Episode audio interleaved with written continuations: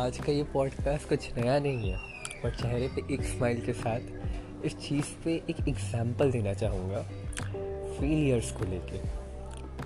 बहुत बार फेलियर्स किसी को नहीं पसंद होता है बट अगर आप उसी रियलिटी को एक्सेप्ट कर लेते हैं ना, कि आप कहाँ पर चुके कहाँ आपने गलतियाँ की एंड कहाँ आप और लोगों से बेहतर नहीं हैं, तब जाके वो चुभता नहीं होता failure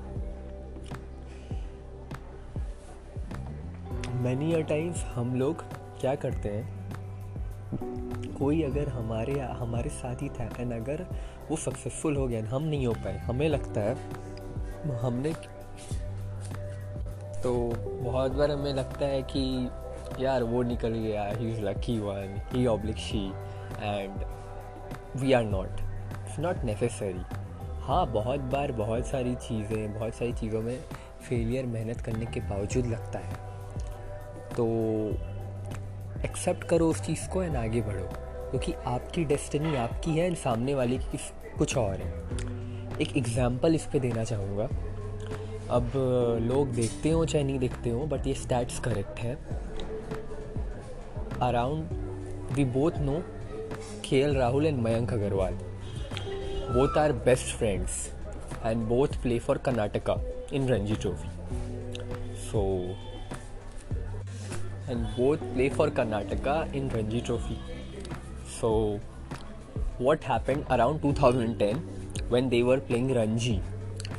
Both of them had their similar coaches, and uh, both of them went there to ask him that where they are missing in their stroke play.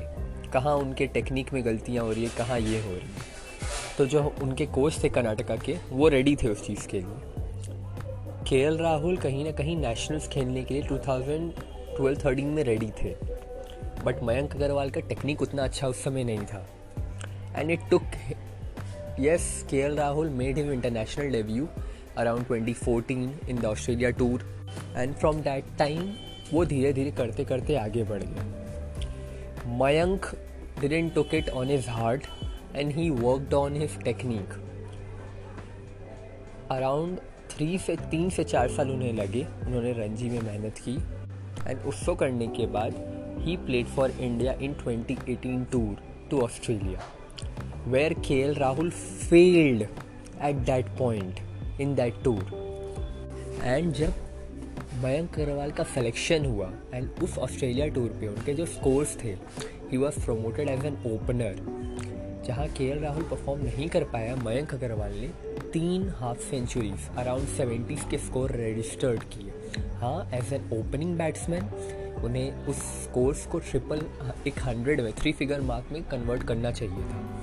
But he provided a platform जो Indian team को दरकार था। And he also played a role where Indian team clinch that series in twenty eighteen nineteen by two one so इसी चीज़ से मैं अपने सारे दोस्तों, जितने भी लिसनर्स हैं जो सुनते हैं इसको, मैं कहना चाहूँगा, चाहे आप किसी एग्ज़ाम में अटकते हैं, चाहे कुछ भी करते हैं, जो होता है अच्छे के लिए होता है।